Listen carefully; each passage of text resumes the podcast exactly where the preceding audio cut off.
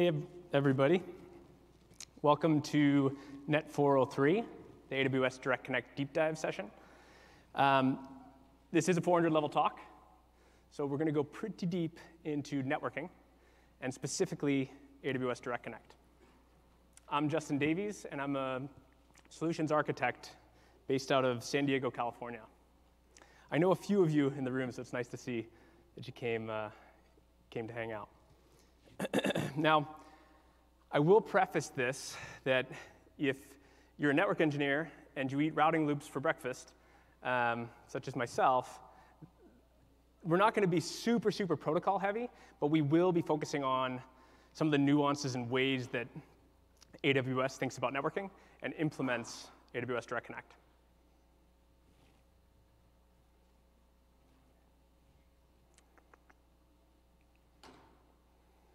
Now, just to get to know the audience, this isn't a test, but um, raise your hand if you know what's going on here, what, what this thing does.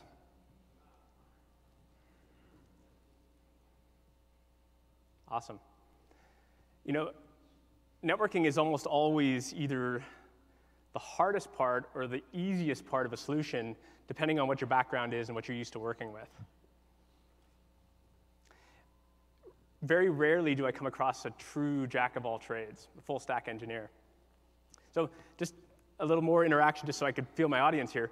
Raise your hand if you were a network focused individual, a network engineer. Awesome. That's kind of what I expected. uh, raise your hand if you're on the other side and you, you are more applications focused and systems focused. Oh, wow, that's a, that's a really good mix. Okay. Now, a little shift, and you can raise your hand twice if you want to, but raise your hand if you are that full stack engineer, a true jack of all trades. Awesome, the rare breed.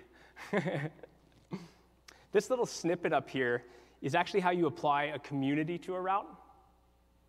And it does a lot of different things, but in the instance that we're going to talk about in a little bit, it allows us a way to manipulate the way traffic travels uh, in and outside of AWS with a mechanism called local preference. So don't let this scare you. If you have no idea what it does, uh, it's either because this is a Juniper config and you're used to Cisco, or vice versa. um, but we'll, we'll walk through some of this stuff, and we will actually spend a little bit of time going over some of the fundamentals uh, so that we're all kind of learning on the same page. So you'll see me go in peaks and valleys of deep, not deep, deep, not deep. So, what are we going to talk about today?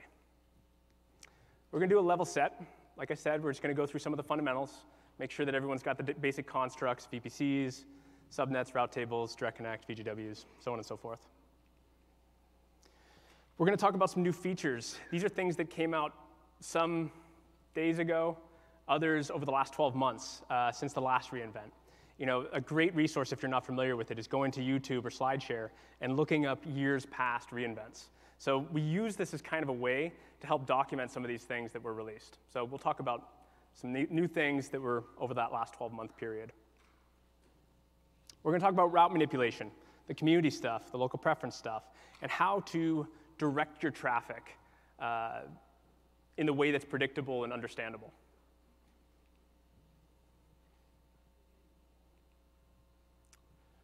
Uh, this one's a kind of a funny one. You know, raise your hand if uh, you're a finance person. Okay, we got one, and I know he's lying. um, this is actually a super frequent question I get asked among a lot of customers. So I'm going to try to, I'll speed through this one, but uh, we're going to go over some direct connect billing. You know, who pays for what, what am I paying for, so on and so forth.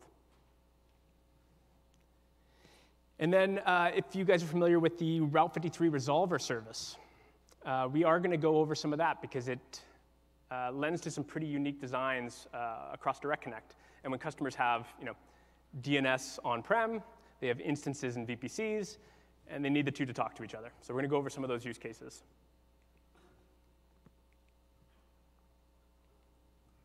And then to close out, I'm going to leave with some open-ended questions that will help guide you in trying to figure out, you know, what does resiliency mean in your own organization? You know, what my meaning for resiliency is doesn't necessarily uh, fit the same idea of resiliency you need. Not all applications are the same. So it's going to kind of be a template for uh, questions to ask to make sure that you're architecting in that well architected framework.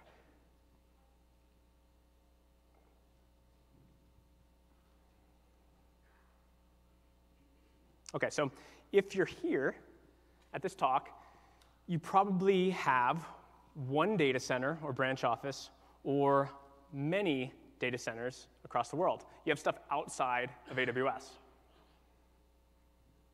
You also either have or are interested in having VPCs. These VPCs are basically like your virtual, isolated, logical data center that lives up in AWS in the cloud. Now, these VPCs live in geographic areas, and we call these geographic areas regions. For example, you may be familiar with US West 2, which is in Oregon, or US East 1, which is in Northern Virginia. Now, these regions consist of many physical data centers. And in order to give our customers the ability to allocate resources in the most redundant way possible, we group these data centers into a construct called availability zones. And an availability zone basically maps these groupings of data centers within the geographic area into fault domains that are designed to withstand the most common impact scenarios earthquakes, flood zones, even routine maintenance. Now, I wanted to make sure to point this out because it's a super key, important thing to understand, and it's a key tenet to designing, deploying, and operating well architected systems and applications. Now, just as you would in any data center, you allocate an IP schema in the form of a CIDR notation. You can have multiple CIDR allocations per VPC, and within that allocation, you can further subdivide the VPC with subnets. You also have the ability to use route tables. And these route tables, you can have a single route table and put many subnets in it, or you can have multiple route tables within a VPC with one or many subnets attached to it. Now, why would you do this? An easy example is the kind of three tier web app example, where you have your, your front end, maybe your load balancers, and they're sitting in a public facing subnet. And for that subnet, you want to be able to control the way the routes work. And that one, you have a, a zero slash zero default route facing the internet gateway. But your backend, your application servers, your databases, these are things that you don't want to have a zero slash zero route. Maybe you don't even want to have a default route. Maybe you only want to have local routes. Or maybe your application server that's sitting in this private backend subnet needs to talk over the VGW, which we'll cover in a minute, to your data center. Uh, and so maybe at that point, you want to put a zero slash zero route facing your data center. You do this with route tables.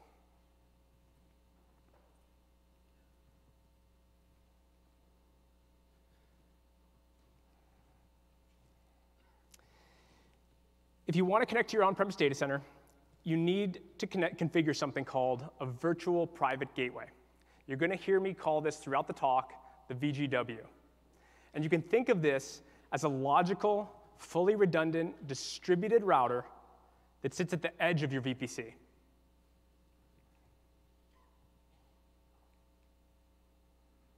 The VGW can terminate IPsec VPN for workloads with a little bit more flexible uh, performance requirements, because it's typically going over the internet.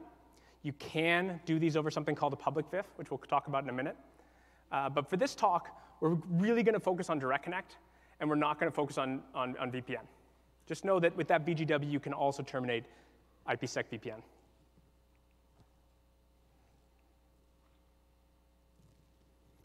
And around the world, we have partners like uh, Equinix and CoreSite who provide co-location facilities. These are also referred to as Meet Me locations. AWS will deploy two or more routers at these locations that act as high performance uplinks to the AWS cloud. You can place your routers at these locations, or you can work with the provider to give you backhaul or maybe like a last mile connection to these facilities. AWS can also integrate with your current L2 and L3 MPLS connections, or it can be a single dark fiber connection point to point. And if we zoom in to the direct connect location, you'll see that there's at least two routers sitting at the left side of my simple drawing of a patch panel. And to order a direct connect, you simply log into the AWS console and ask a few questions. You can do this through APIs and AWS CLI. A lot of people that I talk to actually never really thought about this, but um, some customers will actually integrate their onboarding of Direct Connect and VPC attachment with the APIs, and they'll do it through their ticketing and workflow processes. So they're literally not involved. It's a self-service uh, uh, process through Direct Connect just by using these APIs.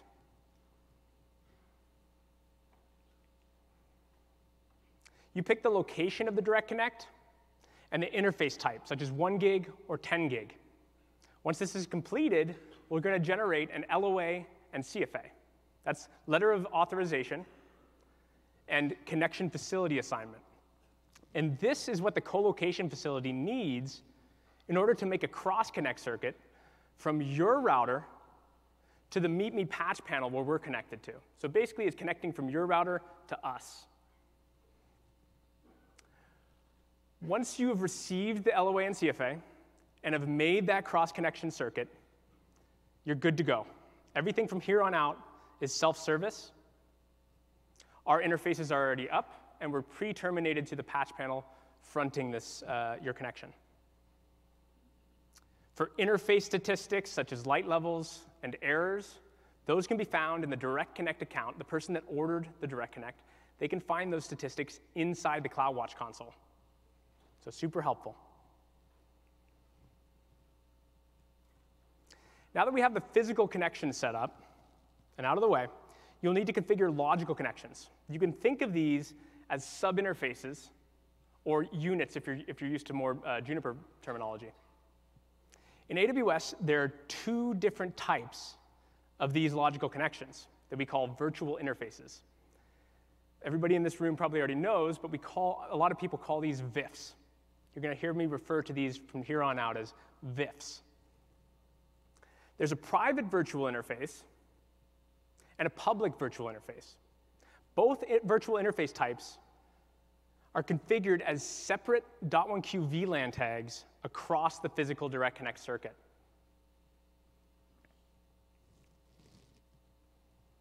A private virtual interface is a logical connection between your router and an AWS VPC, or something called a Direct Connect gateway.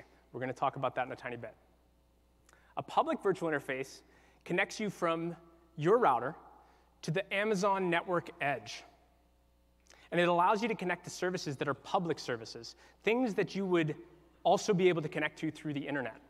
This is things like DynamoDB, Amazon S3 object storage, elastic IP addresses on an EC2 instance. So it's just like if you were to connect over the internet, but with a high performance, closer connection. Before diving into the details of the virtual interfaces, the VIFs, let's kind of jump back to the physical interface because I want to talk about a couple things on, on that front. You have the ability to select 1 gig or 10 gig across all Direct Connect locations today.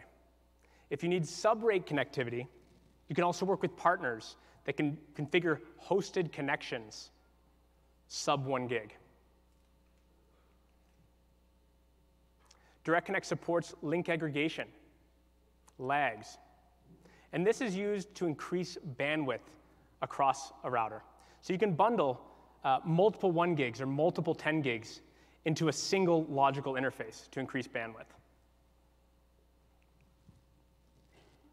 In order to take full advantage of higher interface speeds, we also now support jumbo frames. Ethernet frames the size of 9001. Now, it's important to note that the whole path in your workload needs to support jumbo frames in order for this to really be any advantage. You also want to make sure that your EC2 instances, if that's the destination, support jumbo frames. Each physical interface that you order allows you to create up to 50 virtual interfaces. As I mentioned before, the virtual interface, the VIF, is essentially the .1q VLAN tag that's provisioned across that physical interface. It's at the virtual interface level that you configure each BGP peering address that is typically a slash 30 or slash 31 address. You can mix and match on the same interface through the use of the VIFs for public virtual interfaces and private virtual interfaces. And I get a lot of questions around how to handle Direct Connect in different accounts. Maybe you have a Direct Connect account and you have an application account. Same payer account, but just different accounts for uh, separation of, of control. The direct, connect, the direct Connect account, whoever owns the Direct Connect, is able to host these virtual interfaces and assign them to the other accounts. It doesn't even have to be in the same master payer account. When these are hosted, it shows up in the other account's console as a virtual interface. Once it's accepted, they have complete control of that virtual interface. If they want to attach it to a VPC, deattach it, move it to another VPC, leave it alone, they're in complete control of that hosted, hosted virtual interface. When you want to connect directly to a single VPC, within your local region, which we're going to cover in just a minute, you will use a private virtual interface, or as we call it, a private VIF. First, you create a virtual private gateway in the VPC console, and you specify the Amazon side ASN, Autonomous System Number. Then in the Direct Connect console, you set up a private VIF. Here you're going to specify the customer gateway, your router, ASN, the peering IP, the MD5 hash for the BGP session, and the virtual private gateway, the VGW, that you want to peer with. For private VIFs, we can also auto generate the MD5 and the peer IPs if you want that. You can have 50 VIFs per VGW. You can think of this as 50 BGP sessions per VPC.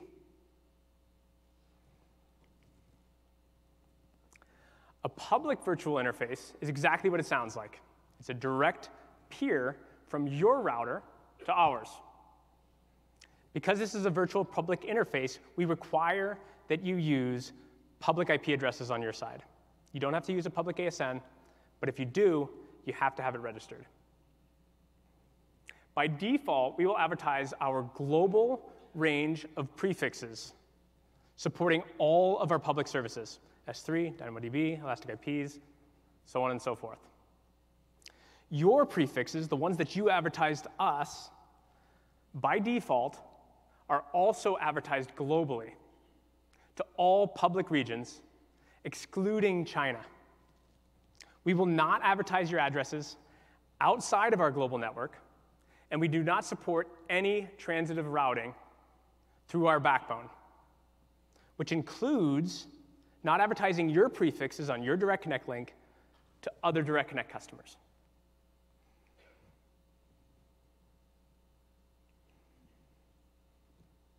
If you need more granular geographic scoping to limit your route advertisements from our side and from your side, or would like to filter AWS prefixes by geography, we support bidirectional BGP communities to scope address advertisement, such as the local region, the continent, or global, worldwide. If you need to access public resources and do not own any IP addresses, we can generally work with you to provide a public IP address that you can use as your, on your outside customer gateway router to perform NAT. So that is also an option. Also, it is important to note, we're not going to go super deep in this, uh, in this talk, but there are other talks that are going to discuss some of this stuff, that you can connect to these public resources th- through your VPC with the use of AWS Private Link. Private Link is now is accessible over Direct Connect. So that, that's another option if you don't want to use a public VIF. Now, you may have heard me say earlier local region or home region. And you may be wondering how do we define a local region? For example, the local or home region for one of our locations in New York, CoreSite New York, is our region in Northern Virginia, US East 1. We have other direct connect locations, such as Equinix Ashburn or Digital Reality in Atlanta, that share that same home region, US East 1. We are loose, we basically loosely define the home region of each of these direct connect locations based on geography and performance. The important thing to note on home regions is that private virtual interfaces connecting from one of these direct connect locations to a VPC can only connect to VPCs within its local region. With a standard private VIF, you cannot connect from one region to another. For example, you, cannot, you cannot connect from CoreSite New York to US West 2 in Oregon. To do this, you can use the Direct Connect Gateway.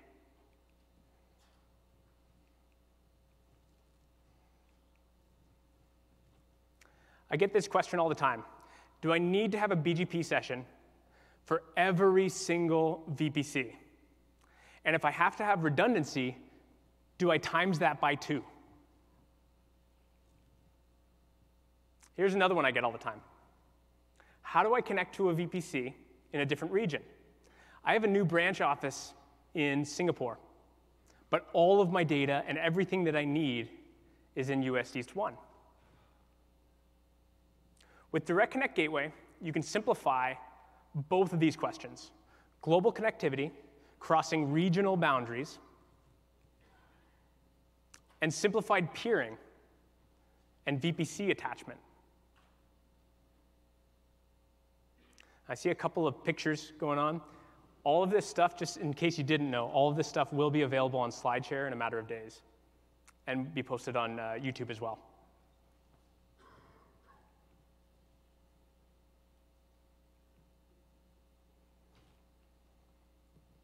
So, what exactly is this Direct Connect gateway that I keep referring to and alluding to? You can think of Direct Connect gateway as a redundant, distributed peering point that mediates and aggregates the Direct Connect peering and the VPC attachment. So, in network engineer talk or in router talk, this is essentially, uh, you can think of this like a, a a distributed VRF, or a logical redundant route reflector.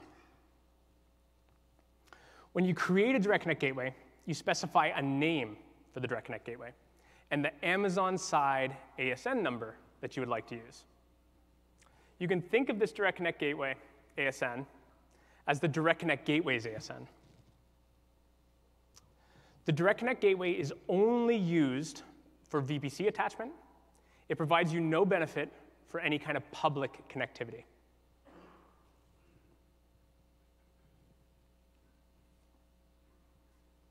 After the Direct Connect gateway is created, you have the ability to connect or associate up to 10 VGWs. Remember, the VGW is the logical, isolated, redundant router that sits at the edge of your VPC.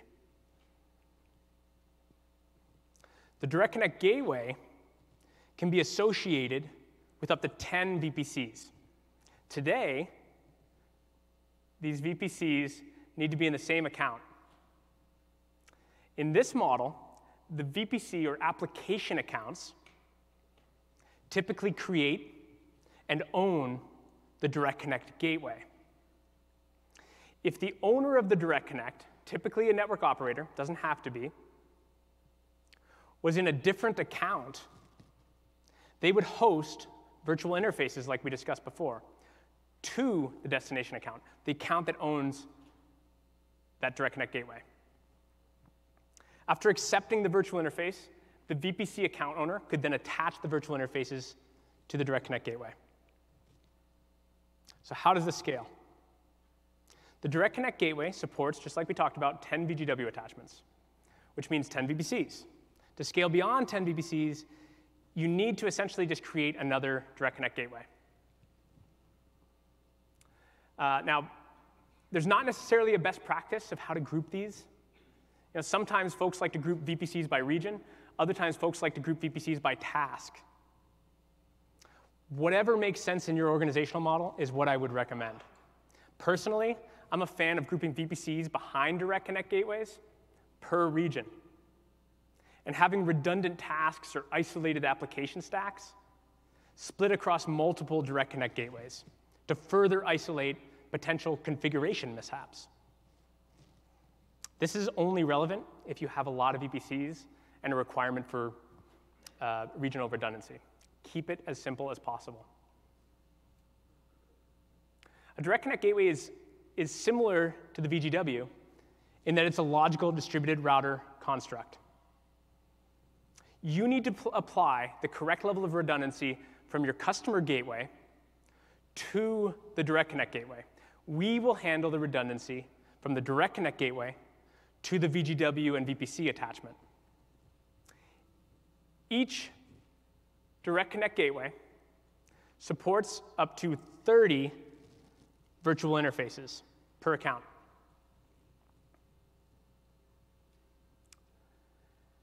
At a minimum, you should have at least two virtual interfaces, BGP sessions. Preferably, these interfaces are across different direct connect routers on our side and on yours. And just so you know, by default, when you order a second direct connect from the same account we'll shuffle the placement of that direct connect to another device. If this is being set up with link aggregation, that changes, right? Link aggregation remains on the same router. The next step up would be to configure these with site redundancy, maybe in the same uh, home region, or maybe in a different geographical region.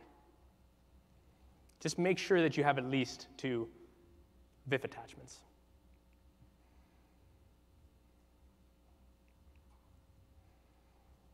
Okay, so with this model, how do route advertisements work? The Direct Connect Gateway does not support overlapping CIDRs of the VPCs. It also doesn't support inter-VPC communication. That is what VPC peering is for. The Direct Connect Gateway is a central point for aggregating control plane, but operates each VPC as a singular entity. Here's a better example. Each VPC CIDR allocation will be advertised as is to the customer gateway. The routes from the customer gateway are also advertised as is. There's no route summarization or aggregation that happens, and each private virtual interface supports up to 100 route advertisements. Since there is no concept of route manipulation at this level, you'll need to make sure the total number of unique prefixes across all of these is equal to 100 if you are using propagated routes within your VPCs. This is because the VPC route table is also limited to 100 propagated routes.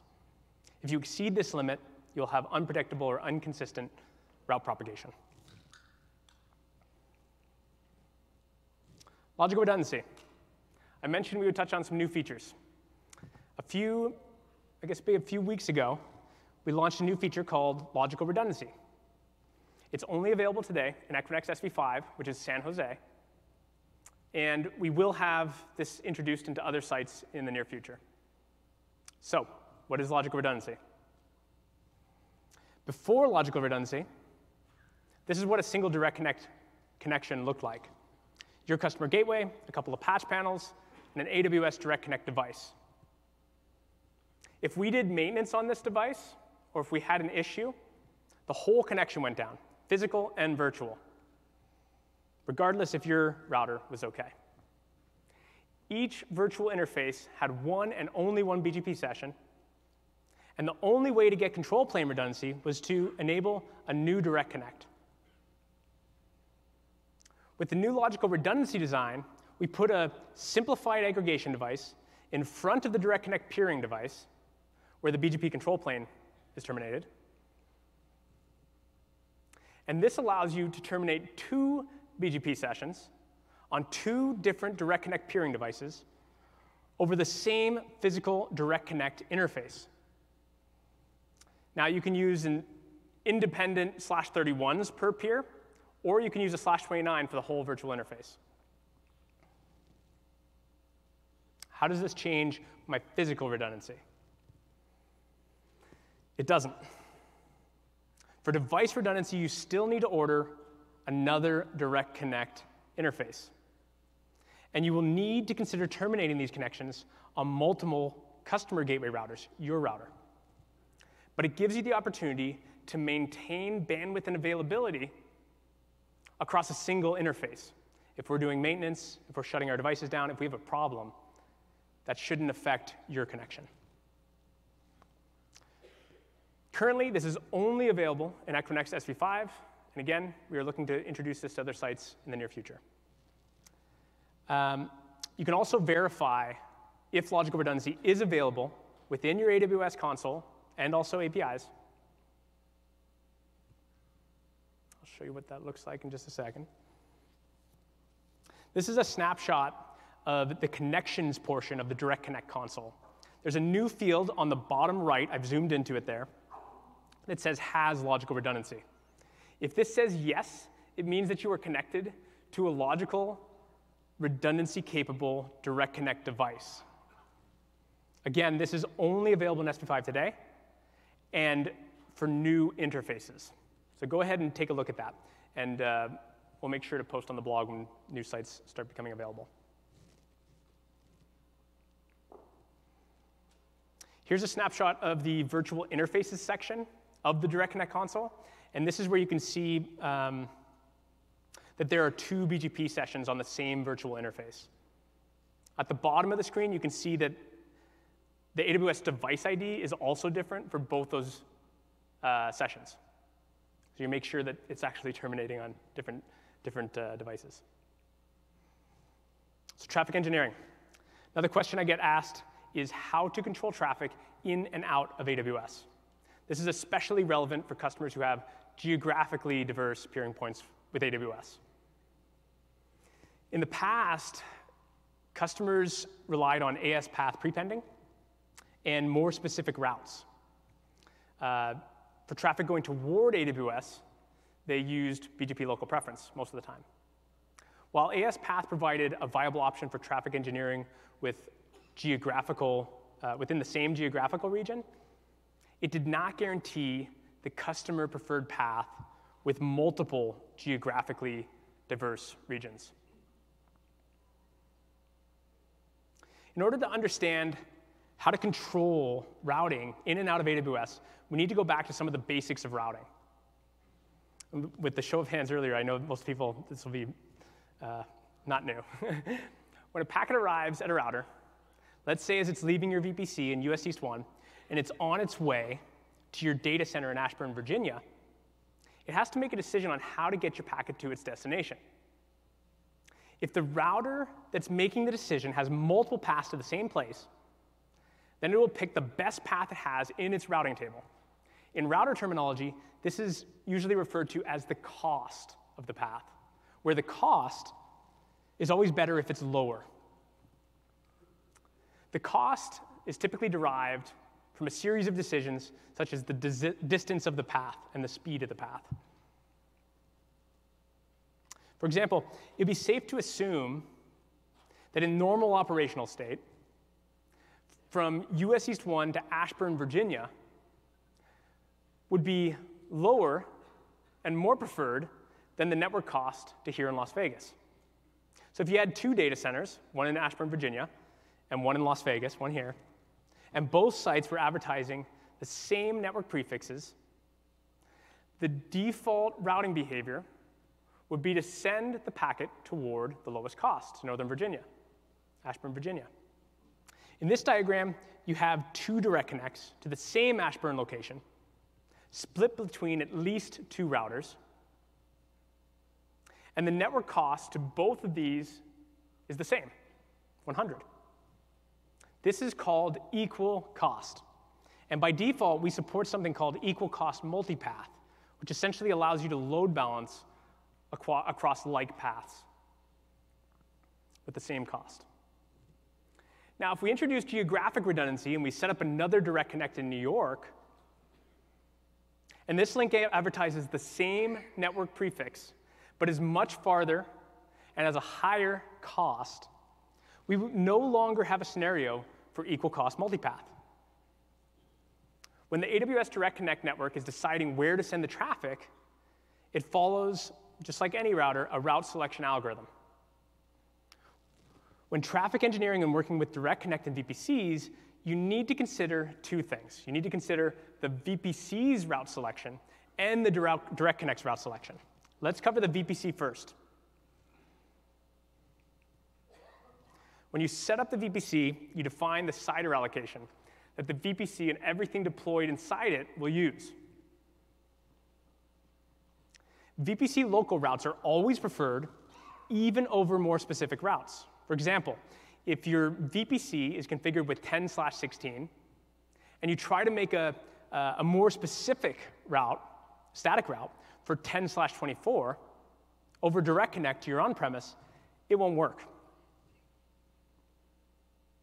The next place it looks is LPM, longest prefix match. The more specific route advertisement will be preferred. Then it's static routes in the VPC route table. Then dynamic routes. These are the routes that are learned from either VPN or Direct Connect when propagation is turned on in the VPC route tables. You don't have to use propagation. You can leave that disabled and rely on statics instead. From the propagated routes, we'll choose direct connect routes learned first.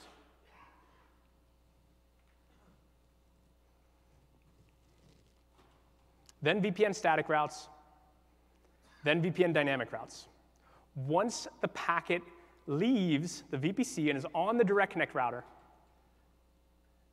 the longest prefix match will be the first preference.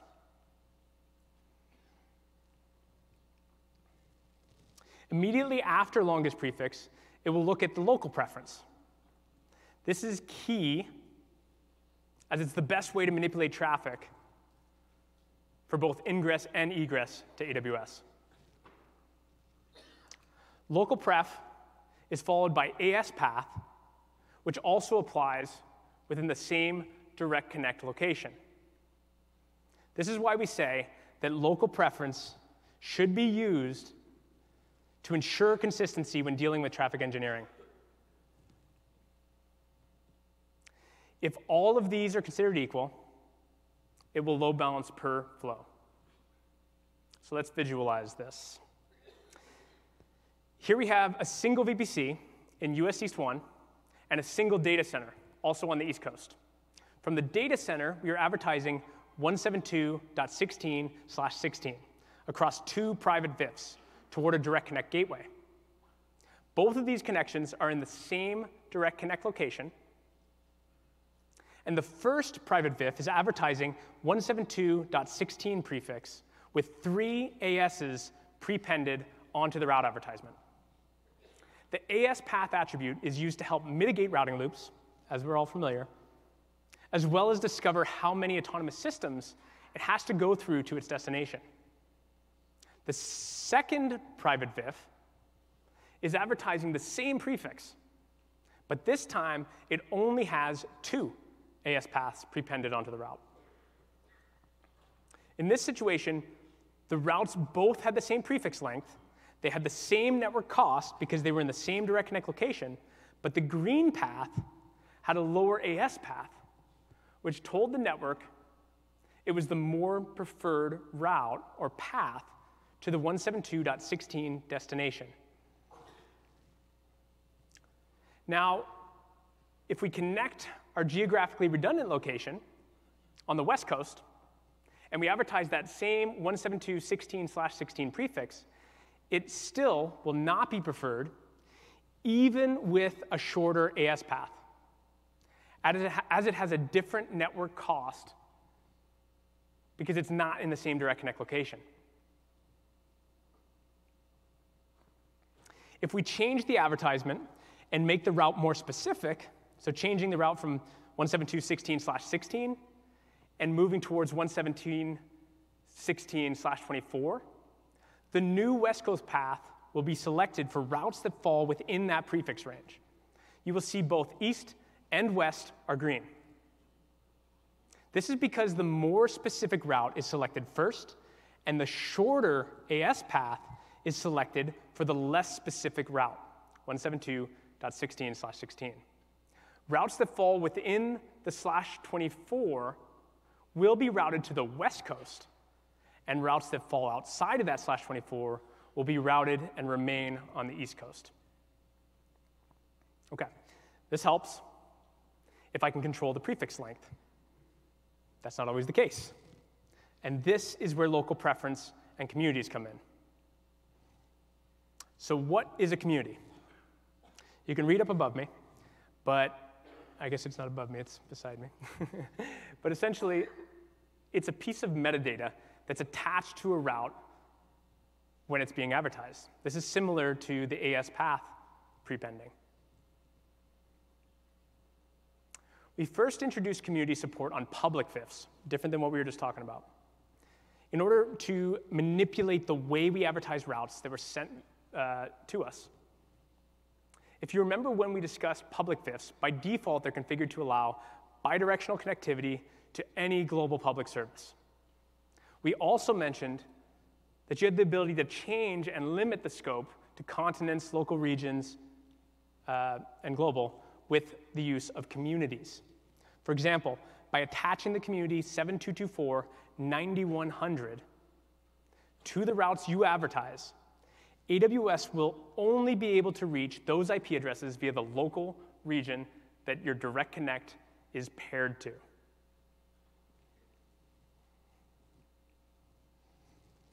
AWS also applies community tags to the routes we advertise to you over these public VIFs. We do this to help you filter based on geographies you may not be interested in. If you're connecting to AWS in North America and you only use North America based resources, you have the ability to filter routes that you learn from Direct Connect with the 7224 8200 community tag. Based on this filter, you can either accept or deny these routes into your route table. So in this case, you would probably do uh, accept all routes that are tagged with uh, 7224 8200. If you do not filter based on any communities and you just allow the default, you'll receive all the global public routes. On Direct Connect Gateway and any standard private VIF, so not public VIFs, when you are connecting to VPCs, the communities act a little differently. Instead of implementing route scoping, the communities are used to implement route preference. Remember, the communities are simply just a tag, like metadata, and this metadata can be used to trigger a change based on like identified routes. We have three communities that can be applied on a private VIF 7224, 7100, 7200, and 7300. There are no community tags attached to routes from AWS toward the customer gateway, toward you. Each of these community tags applies a local preference to the route being received by AWS. If you apply 7100, it applies a low preference 7200, medium, 7300, high.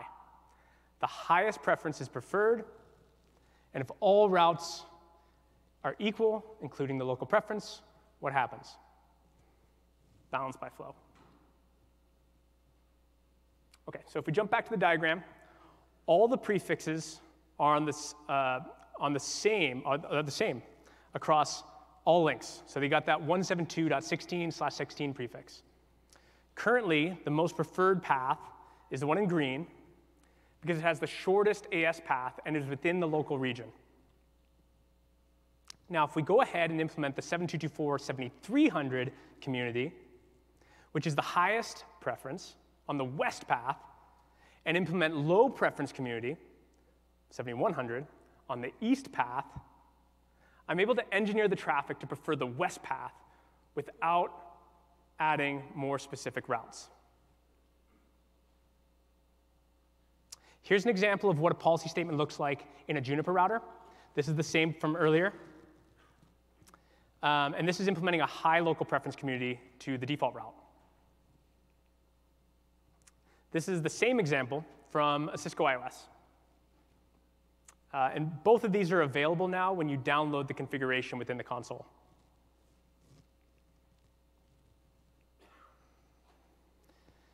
Okay, so I'm going to go relatively fast on this one since there wasn't too many finance folks in the room. Uh, but this is actually a very common question. You know, basically, uh, what am I paying for? If I connect over Direct Connect, who pays for what? Uh, I budget my networking separately than my applications. I need to prepare for that. There's two aspects of pricing. You have the physical interface, which is billed per port hour consumed, and you also have the data transfer out, which is charged per gigabyte. We do not charge for ingress traffic, it's only egress traffic. Data transfer out is dependent on the source AWS region and the AWS Direct Connect location, regardless of service. This is slightly different than how it used to be. A full chart showing the cost breakdown can be found at the link at the bottom of the screen, or you can simply search your favorite search engine for AWS Direct Connect pricing.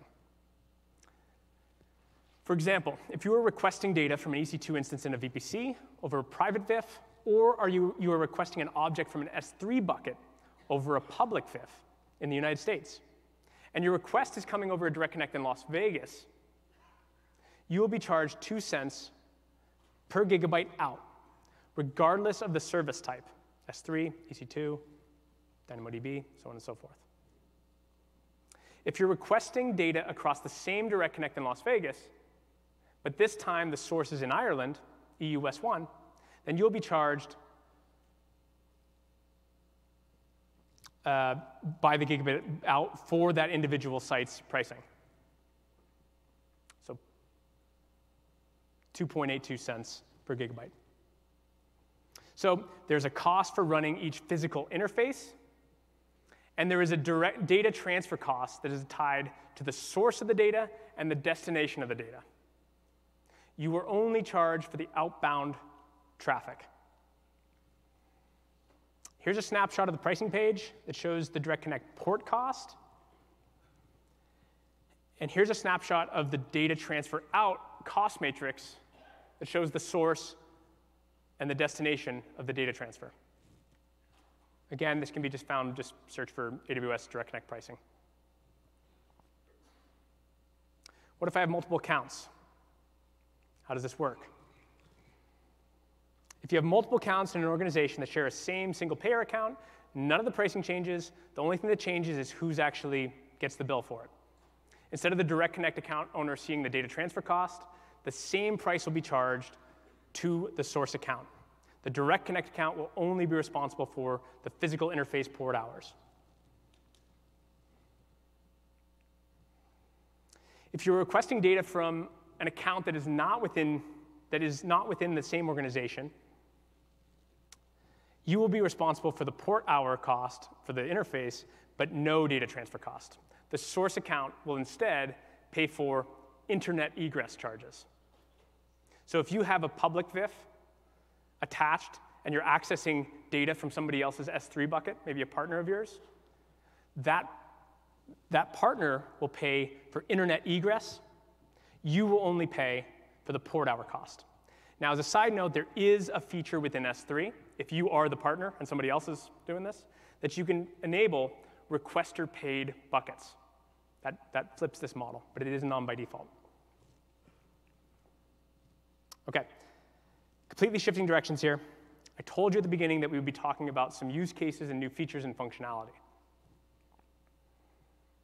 customers with Direct Connect are often connecting to data centers where they have DNS infrastructure. And a VPC relies heavily on DNS for addressing instances and services within the VPC. By default, the VPC uses built-in functionality to resolve local queries to public and private hosted zones.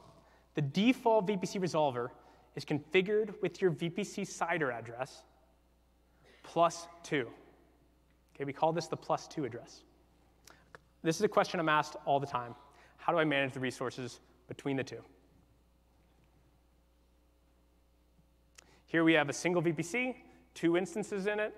The VPC is configured with 192.168.1/24 as the VPC CIDR.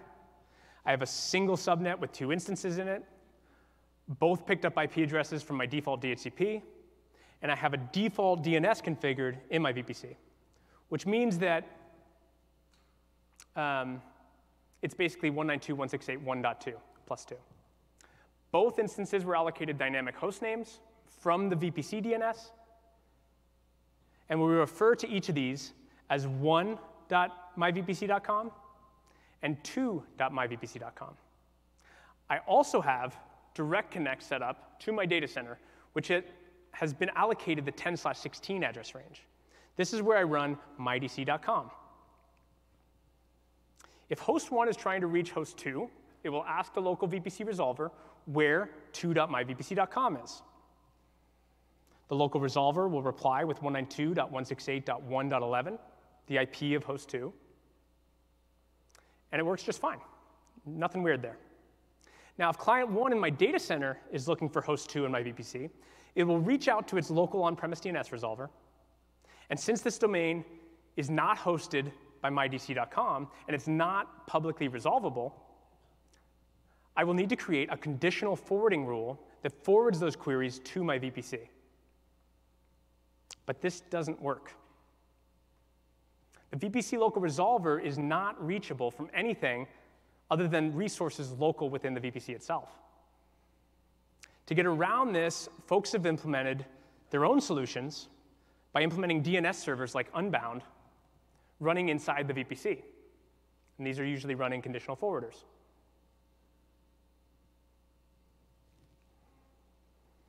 The instance-based Unbound resolver can then be forwarded to star.myvpc.com to the local VPC resolver. This works like a charm and can work bidirectionally in hybrid DNS scenarios. But it is one more thing that you have to manage, configure, keep track of, pay for, so on and so forth. This is why we announced the Route 53 resolver service. With AWS Route 53 resolver service, you're able to place resolver endpoints inside your VPC that are reachable over Direct Connect. You can also place multiple endpoints in different availability zones for primary, secondary, and tertiary, forwarders. Now, when, on when an on-premise client queries its local DNS resolver for 2.myvpc.com, the on-premise DNS server can now configure conditional forwarding rules directly to Route 53 resolver endpoints. And Route 53 resolver will reply to the requester without requiring any mediator DNS forwarding instance inside the VPC. The AWS Route 53 resolver is also capable of conditional forwarding. Basically, the reverse of what we just discussed. Previously, this was not possible without running your own DNS inside the VPC on EC2 instances. So now, when a host one in the VPC asks where a resource is in my data center, I can set a conditional forwarding rule pointing to star.myvpc.com to my on-premise DNS server. Previously, this was all or nothing with the EC2 instance. And with conditional forwarding rules, I can keep all local routes local, and I can forward all other zones appropriately.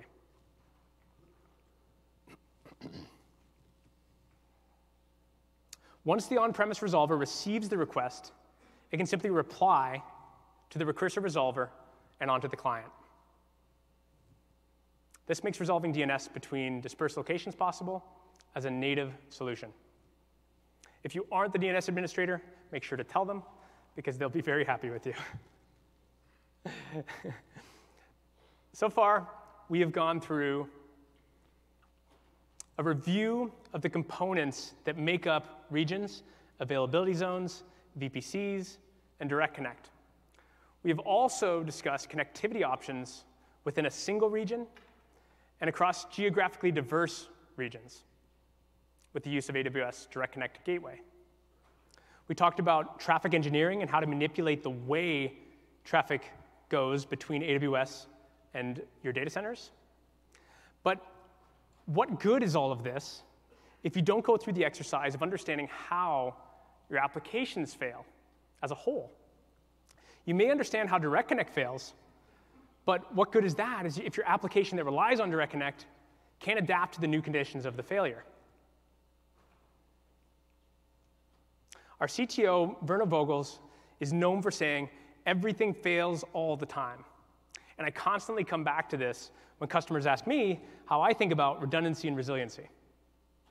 When you are thinking through an architecture, it's easy to place systems into silos instead of looking at the system as a whole. Redundancy isn't just the network design or having the ability to have an EC2 instance auto recover. These are obviously pieces of the puzzle, but not the system as a whole. You have to start with the application. Things fail. The, is the application tied to a specific availability zone? If a single AZ fails, is the client able to move the connection to a different AZ? How does it do it? Does it rely on DNS? Is it targeting something that's distributed like the Elastic Load Balancer? Is your application in more than one geographical region? And does it need to be? You know, five nines means the application can only be down for five minutes and 15.6 seconds per year. That's 0.9 seconds per day. I would argue that a lot of applications don't need this.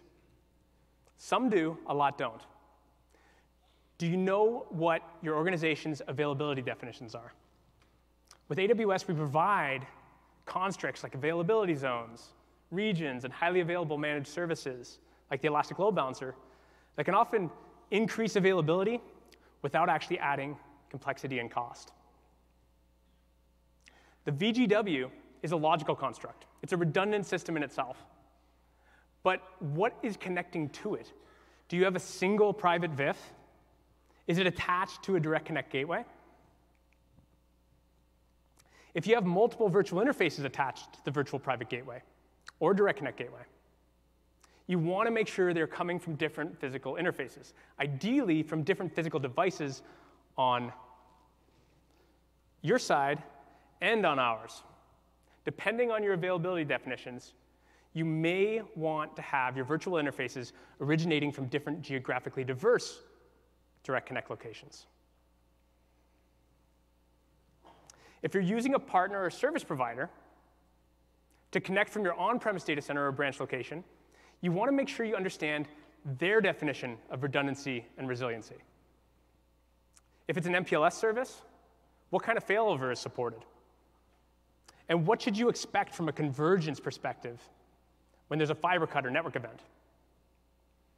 If you have multiple fiber connections, are they diverse or do they ride through the same conduit? A lot of folks use Direct Connect as their primary path and have VPN tunnels set up in order to provide a backup path. This is a great pattern, but can also lead to some really weird, unexpected outcomes. If you're running 10 gigabit per second across Direct Connect and take a hard failure, but only have a single 1 gigabit per second VPN tunnel, what happens? In a perfect world, everything is running TCP and things just fix themselves, ramp up and ramp down, and operate a little slower. Usually, this is not the case. Make sure to consider how your applications fail. Failure isn't always an all or nothing situation. Sometimes a single application can fail, which may cause a total failure. Does your organization have a single point of failure that could cause all traffic to fail over at the same time, like a large synchronization of data? And if this happens, are you in, in jeopardy of congesting the entire Direct Connect interface? And if this happens, do you have the right processes in place to mitigate the issue at the source? For example, if an EC2 instance in a VPC starts blasting traffic over a direct connect, it won't do you any good if you block it on prem. You have to mitigate it at the source. Here's a really interesting one that I come across all the time, actually, specifically with latency sensitive applications. A device goes down in your East Coast path, all traffic shifts to your West Coast path. You have enough network bandwidth to pick up the slack, but you introduce another 100 milliseconds or so of latency. The application no longer works. The network failed perfectly. Everything converged, and the application's still down. It's not enough to put redundancy mechanism, mechanisms in place. You need to understand the application flow and requirements, which can be super hard. Sometimes you don't have the hard requirements. Around latency and throughput is a big one. And that leads me to my closing recommendations.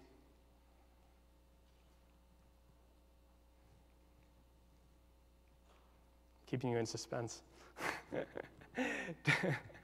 don't rely on thought exercises alone. You have to test failure scenarios. And as things change, you have to test them again. Work with your application teams to understand their requirements and what availability means to them, what their requirements are. Verify your VPCs and workloads have the correct level of availability, and make sure that you have more than one virtual interface attached. This one's a huge one. If you're using a Direct Connect gateway, same thing. Make sure you have more than one virtual interface attached. And hopefully they're coming from redundant sources.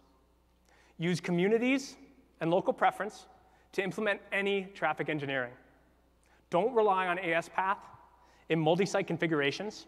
Local preference is the best way to gain consistency and predictability. And last but not least, a really weird one, but please play around with AWS CLI.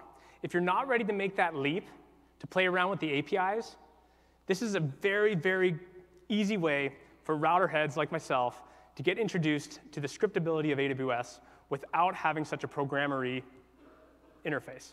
Check out the AWS CLI if you haven't already. So thank you very much. Um, I'll be, we're going to go into the hall for questions because I think this is going to get pretty packed.